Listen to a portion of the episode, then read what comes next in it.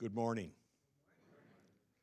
As you can tell, I am not Brian Persley.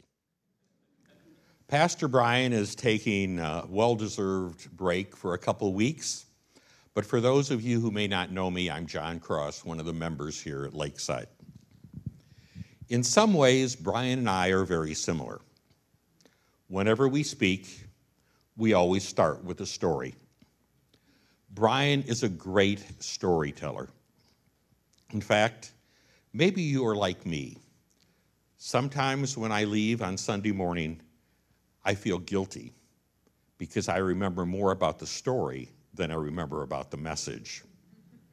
Don't worry, I won't ask for a show of hands who, of those of you who may have that same feeling. But I want to tell you that you and I don't have to feel guilty about that. Jesus told stories. He told them so that his listeners would remember what he was teaching. Brian tells stories so that we remember the major points that he's making in his messages and reinforce what he is communicating to all of us. They help us remember and identify with what he is saying. But there are other areas where Brian and I are very different. Obviously, he is younger, taller, and narrower He is an unrepentant Browns fan.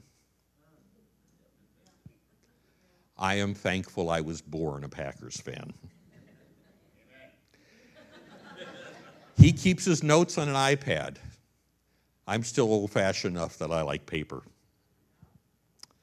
But more importantly, I loved high school geometry. On at least two occasions over the past several weeks, Brian has shared his intense dislike of geometry and how he bent a few rules even when he was in high school to make it through the class. He's even admitted to us that even still today, he doesn't understand the difference of a radius, a diameter, a circumference, and he certainly doesn't understand that pi to six digits is 3.1459. We are different. I loved geometry and have fond memories of the class, even though it was nearly 60 years ago that I took geometry as a high school sophomore. My teacher was Mr. Ron Van Wy. If you think about it for a moment, you can imagine what that class must have been like. Anytime one of my fellow classmates didn't understand something, they would raise their hand and ask, Mr. Van Wy, why? And then the rest of the class, myself included, would break out with the chorus, Why, Mr. Van Why? Why? He took it in good stride. And often, rather than telling or going through a geometric proof, he would tell a story to answer those questions. He too was a great storyteller. I remember once when he was talking about the fact that two parallel lines never intersect with each other. Someone raised their hand and asked, Mr. Van Wy, why? And the rest of us chimed in with, Why, Mr. Van Wy, why? He didn't go through a lengthy geometric proof, but rather simply said, Because if two parallel lines did touch each other, cars would run into each other on the highway. He made his point with a quick story. And 57 years later, I still remember it. I remember another time at the end of the school year when he started to talk about curves. Everything up to then had been about points and lines. Someone asked in the class, Mr. Van Wy, what a parabola was. His answer was that a parabola is one of the most important types of all curves. And you can imagine that another hand went up, and one of my friends said, Mr. Van Wy, why? And we all chimed in again, Why, Mr. Van Wy, why. He didn't attempt to explain the principle that the angle of incidence is equal to the angle of reflection, but he simply compared a parabolic mirror to a flat mirror. And then he said, without parabolas, we wouldn't be able to see the distant stars or listen to a quarterback calling signals at a football game. A flat mirror reflects back everything on itself. A parabolic mirror captures a large amount of light and focuses it on a single point. Today, we see parabolas everywhere. I actually brought one in with me this morning. And no, I didn't go out and cut the cable to my neighbor's dish TV antenna to, to bring it in.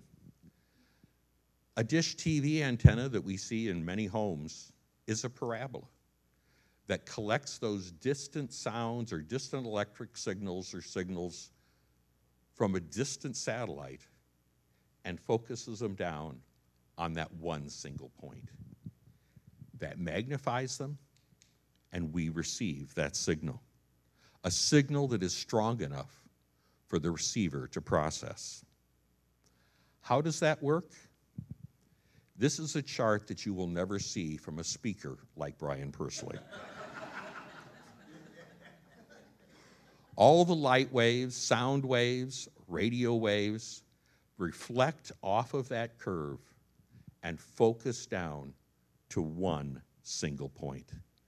The focal point where they can be processed and understood. Brian and Mr. Van Wy were great storytellers. But Jesus was an exceptional storyteller. Throughout his ministry, he told many, many stories. Some of those stories are recorded in the first three books of the New Testament Matthew, Mark, and Luke. Probably there were roughly 37 of them. Some are recorded in only one of those books, some are recorded in all three. Matthew and Luke record the most. Many of these stories are clearly identified as parables. And for the next several weeks, we are going to be looking at several of the parables of Jesus. But just what exactly is a parable? A parable is a parabolic story.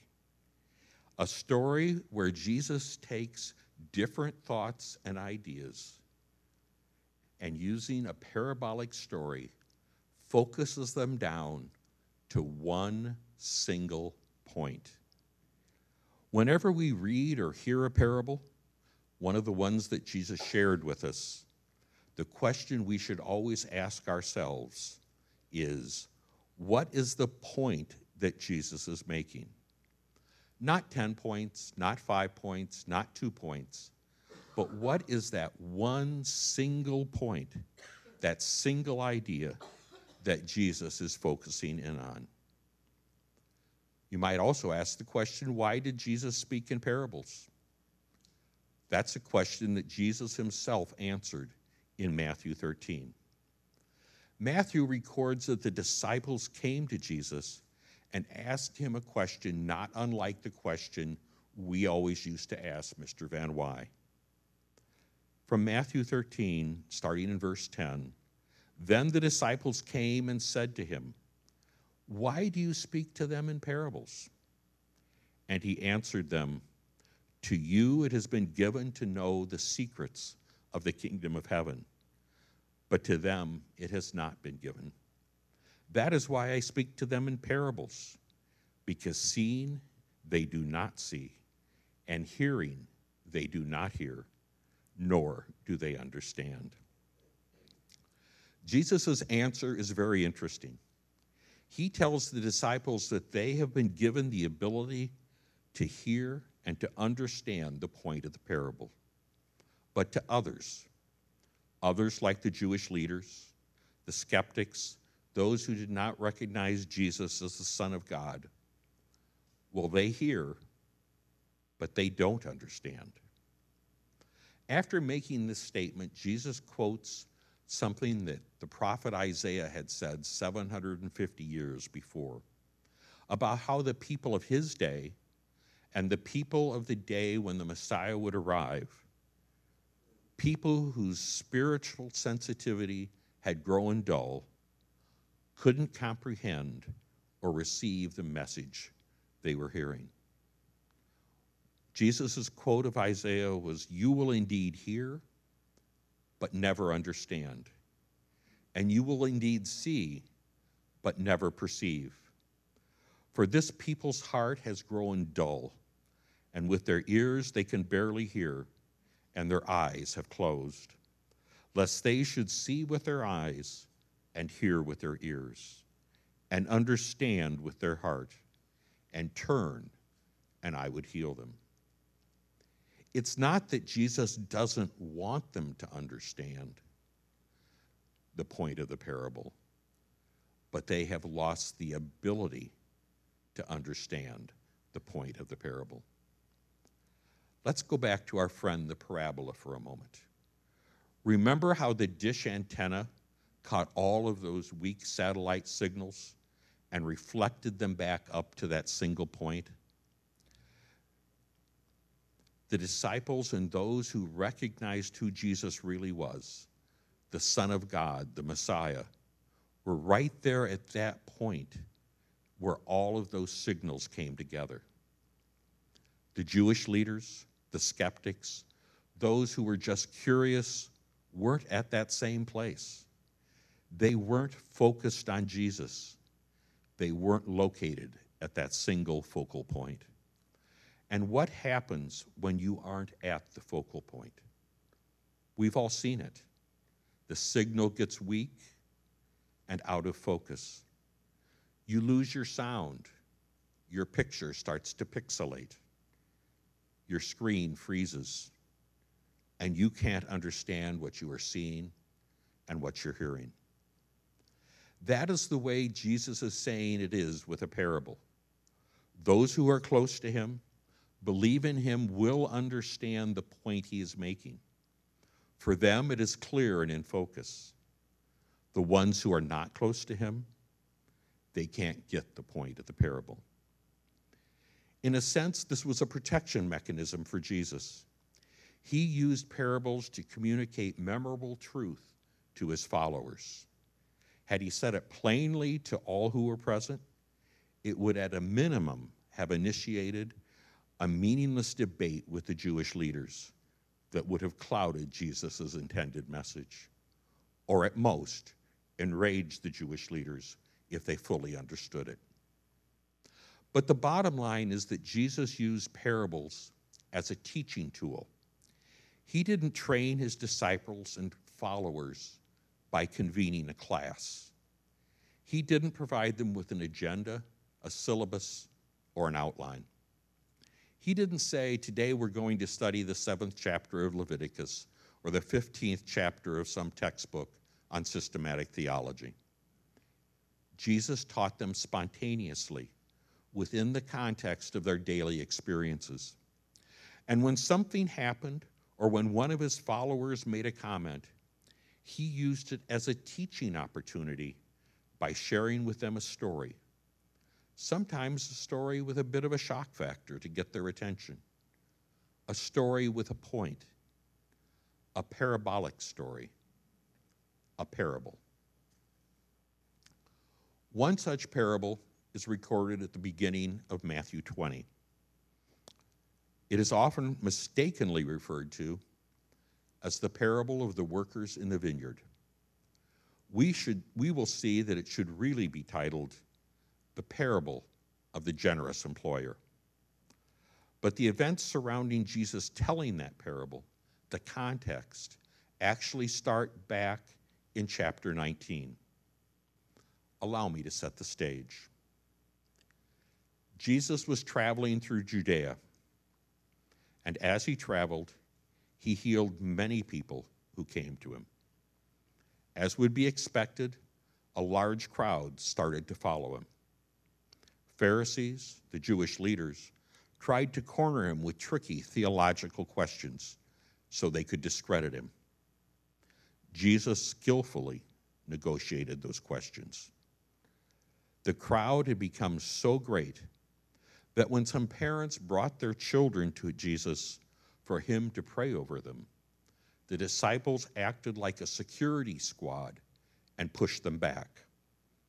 But Jesus said, Bring the little children to me, and he blessed them. Then a young man came up to Jesus. It was clear that he was rich. So instead of sending him away like they tried to do with the children, the disciples let him approach Jesus and ask Jesus a question Teacher, what good deed must I do to inherit eternal life? Jesus drew him out and asked him, Why do you ask me what is good? There is only one who is good, and he has already given you the commandments to follow. The young man took the bait and asked, Which ones? Jesus then listed five of the Ten Commandments, the ones that deal with interpersonal relationships. Jesus wasn't picking five over the other five, but really referring to all ten. The young man, after Jesus said that, made one of the most telling statements in the Bible. The young man said to him, All these I have kept. What do I still lack? Jesus said to him, If you would be perfect, go, sell your possessions, and give to the poor and you will have treasure in heaven. And come and follow me. In effect, Jesus said to him, If you want treasure in heaven, your definition of eternal life, then sell everything you have and give it to the poor. And then come follow me, and you'll experience what eternal life really is. The rich young man turned and left in sorrow because he couldn't pay the price to be perfect. After he left, Jesus said to his disciples that it is easier for a camel to go through the eye of a needle than for a rich person to enter the kingdom of God. This threw the disciples into a tizzy. If it's that hard, who then can be saved? They asked him. Who can do what is necessary to gain eternal life? Jesus answered that question by clearly telling them that for a person acting on their own, it is absolutely impossible to gain eternal life. But with God, all things are possible. Jesus is telling his disciples it's not what they do or have done, but that eternal life is all about what God is going to do. Looking back on this, we understand what Jesus was saying. He was saying that none of us can earn our way into heaven by doing everything right, because none of us can do everything right. And that only God, through the sacrifice of his Son, can invite us to spend eternity with him. But our hindsight is better than the disciples' foresight. The disciples didn't get it. They probably all remained quiet, pondering what Jesus said. All of them except one good old Peter, the most impulsive of all the disciples. He often said what everyone else was thinking before he thought about it himself. Peter was still stuck back on Jesus' earlier comment about selling everything and giving it to the poor. So he blurted out, See, we have left everything and followed you. What then will we have? Peter, in essence, asked, What's in it for me? He didn't get what Jesus had just said. So Jesus looked at all of his disciples he knew that Peter was only expressing what they were all thinking. And he basically said, You guys are going to be with me in a new world. And just like you're close to me now, you'll be close to me there. When I sit on my throne, you'll be sitting next to me, acting as the judges of the 12 tribes of Israel. The return on your investment will be far greater than you can ever imagine. But most importantly, you'll inherit eternal life and be with me forever. But then Jesus adds an interesting phrase But many who are first will be last, and the last will be first. And after Jesus made that comment, he knew that the disciples in general, and Peter in specific, still did not get it. They didn't get that eternal life is a free gift offered equally to all that isn't based on how much you do or how long you've done it, but based on what Jesus did and will soon do. So Jesus decided to tell them a parable, a parabolic story, a story with a point. That parable is found in the first 16 verses of Matthew 20. If you have a Bible app on your phone, feel free to look at it as, as we read through it. If you have a Bible with you, and I'm still a paper guy, remember, you're free to turn to it in the Bible. The words will also be on the screen. But before I start, just a background note. In the parable, Jesus uses the term denarius. A denarius was the minimum wage that would have been paid to a day laborer. The minimum wage in Wisconsin is $7.25 per hour. So with overtime, this would probably be about $100 today in today's money. I'm beginning reading with verse 1. For the kingdom of heaven is like a master of a house who went out early in the morning to hire laborers for his vineyard. After agreeing with the laborers for a denarius a day, he sent them into his vineyard. And then going out at about the third hour, he saw others standing idle in the marketplace. And to them he said, You go into the vineyard too, and whatever is right I will give to you. So they went, going out again about the sixth hour and the ninth hour, he did the same. And about the eleventh hour he went out and found others standing. And he said to them, Why do you stand here idle all day? They said to him, Because no one has hired us. He said to them, You go into the vineyard too. And when evening came, the owner of the vineyard said to his foreman, Call the laborers and pay them their wages beginning with the last up to the first. And when those hired about the eleventh hour came, each of them received a denarius. Now, when those hired first came, they thought they would receive more. But each of them also received a denarius.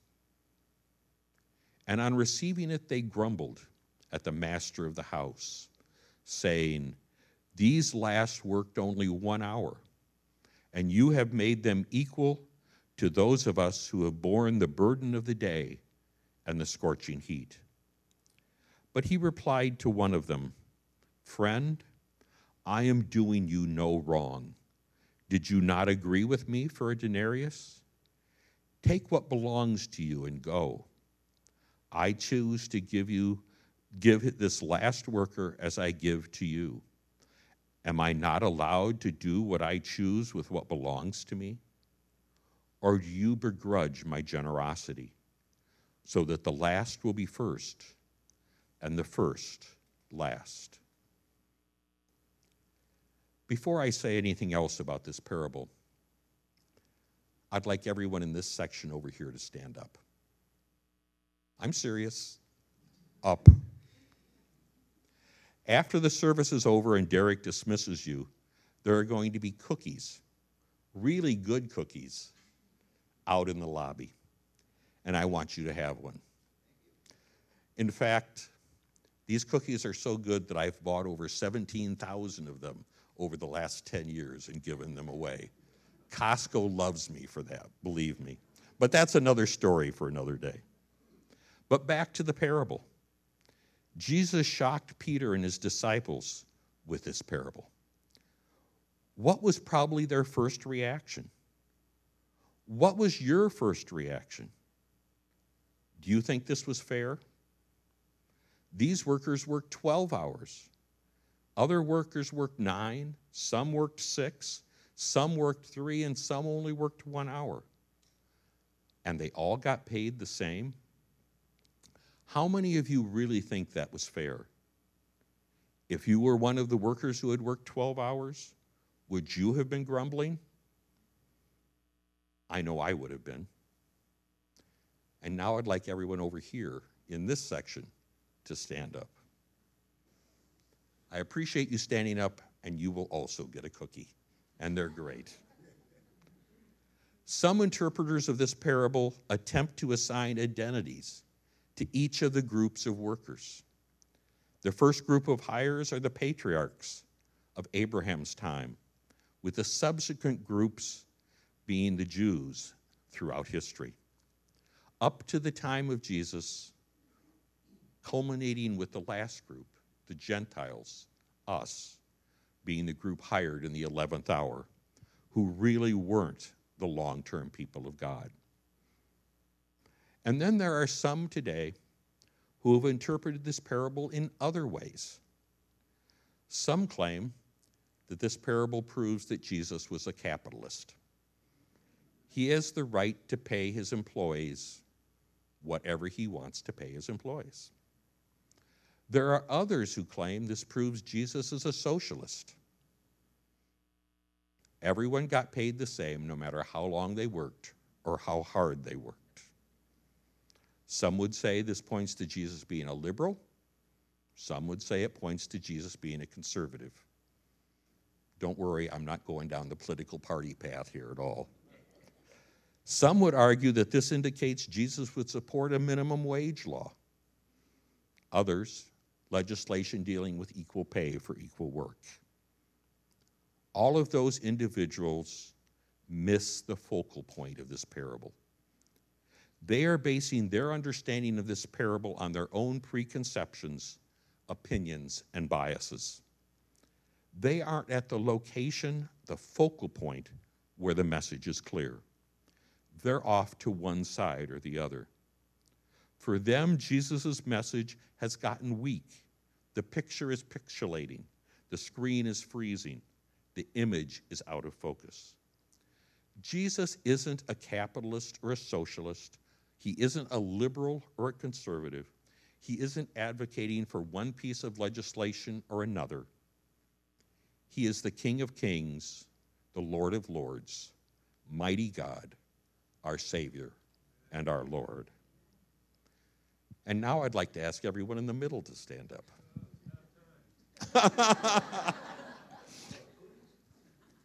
you too will get a cookie. Jesus isn't instructing Peter and the disciples about business or history or economics. He's teaching them about themselves and about Him. How does Jesus respond to the grumbling? Why do you begrudge my generosity? This parable isn't about the workers in the vineyard. This parable is about the generosity of the owner of the vineyard. This parable is about Jesus. Jesus is the owner of the vineyard, the employer of the workers. The point that Jesus is making to Peter is that Peter, eternal life is not about you, about how much you gave up to follow me, about how long you've been with me. Eternal life is about me, Jesus what I am going to do and what I'm going to generously give to you and everyone else who follows me. Jesus' point is simple It's not about you, it's about me. You folks in the middle can now sit down. Thank you for standing there for a couple of minutes. When Derek dismisses us, I want you to go out and get your cookie. This is not the parable of the workers in the vineyard, it is the parable of the generous employer. And I want to thank you for standing for the last few minutes. I really appreciate it. I know it's a little hard to stand occasionally and concentrate on, on what is being said, but you really helped out to the point that Jesus is making. You too will be able to get your cookie. Don't worry. Have a seat. And then Jesus closes the parable with the same phrase he used when he was talking to Peter and his other disciples a phrase that sometimes we use in our normal conversations. The last will be first, and the first will be last. And then there are those who have been standing the longest. Your legs getting a little tired? You getting a little antsy? You guys ready to sit down? Okay, please have a seat. And you too will get a cookie when Derek dismisses you to all go in the other room. Now I imagine there's one of you at least that is saying to yourself, well, do we get to get be dismissed first? We stood the longest. Shouldn't we be able to go out and get the cookie before everybody else? Sorry, that's not the way it works.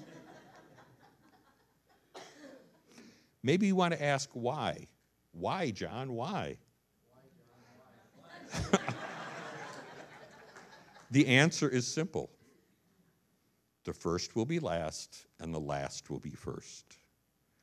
No one is getting a cookie because you stood up. Just like no one can earn eternal life. You're getting a cookie because I am generous and I keep my word. You didn't earn it, you are being given it. We have eternal life because Jesus, the owner of the vineyard, is generous and keeps his word. Getting a cookie is about you. That's the natural way to look at it. But getting a cookie is not about you, it's about me. Eternal life is not about us, it's all about Jesus. Did Peter get Jesus' point? Did he realize that Jesus told this parable? That it wasn't about him, but that it was about Jesus? Peter was at the focal point. Peter understood. He really did. Three weeks ago, Brian walked us through the first chapter of the book of Second Peter. And he talked about verse 1, which addresses to whom this book was written. In that first verse, Peter addresses his recipients as those who have obtained a faith of equal standing. They were new believers. They hadn't given up everything to travel with Jesus for three years. They didn't know Jesus personally but they followed him now. Peter doesn't say they get a smaller paycheck or that they are in the back of the line for a cookie. They are all of equal standing. Peter got it. It's not about me, it's all about him. Let me ask us a question this morning. Let me ask myself a question this morning. Do you get it? Do I get it? Do I really understand that eternal life is not about me, but about Jesus? Am I at the focal point of this parable in my relationship with Jesus where I understand that fact clearly and I live it every day? That is my prayer for each of us that we would. I have an assignment for you this week. When you get up in the morning and go into the bathroom, and look yourself in the mirror a flat bathroom mirror, not a parabolic mirror. I want you to repeat seven words out loud. Seven words that are easy to remember. It's not about me, it's about Him. It's not about me, it's about Him. And just to make sure you know it well, I'd want you to repeat it with me right now, just one time. It's not about me, it's about Him. That is the point of the parable of the generous employer, our employer. It's not about me, it's about Him. Let's pray. Father, thank you for how Jesus taught us. Thank you for the message that He is giving us. Thank you that He makes it clear that it's not about us, but it's about Him, the generous employer. Father, help each one of us to live that in the reality of our lives. In your name, amen.